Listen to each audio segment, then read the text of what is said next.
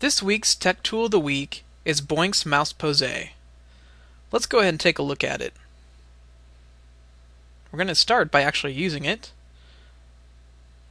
And as you can see, Mouse Pose is creating a spotlight effect, which allows me to select different portions of my screen to point out whatever I need to demonstrate to other individuals. And now we're going to go up here and take a look at the mouse pose settings on the menu bar. And there's the mouse pose icon. We'll click on it.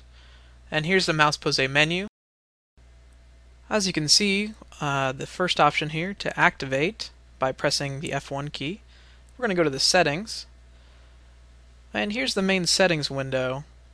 And again, as you can see the first item here, the hotkey F1, and that's to activate Boinx.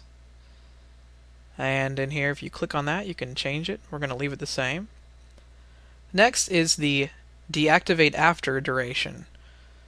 So by default, I have it set to 30 seconds, just to keep it on there as long as possible. But you can easily type in here whatever you want, and you can see the sliders changed. That just means that you can also use the slider to change that. You deactivate manually by pressing the hotkey.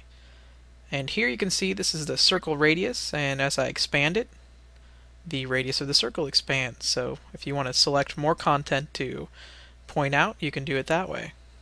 And in the same way, you can decrease it. Here's the opacity. You can change that to maybe better highlight what you're wanting. You can see now you can't see any of the other parts of the desktop. We'll go ahead and change that. And finally, the option here for the color which is going to be everything outside of the spotlight. And we'll just go ahead and change it here to red-orange color for demonstration purposes. And now you can see it's kind of a reddish color. Go up here to the miscellaneous tab and you can see some of the additional options. I have it set to start mouse pose at login, which adds the menu bar icon at the top. And it's ready to go with the simple press of a hotkey updates are set to do weekly. And when I click on advanced mode, you can see I've got an advanced option in this area for selecting beta versions. And in the mouse pose effect, you can see on the circle radius and opacity, it just gives me a little bit more detail.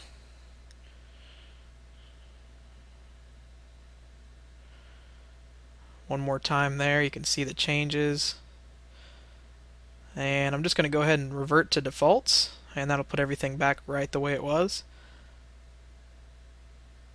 And that's mouse pose.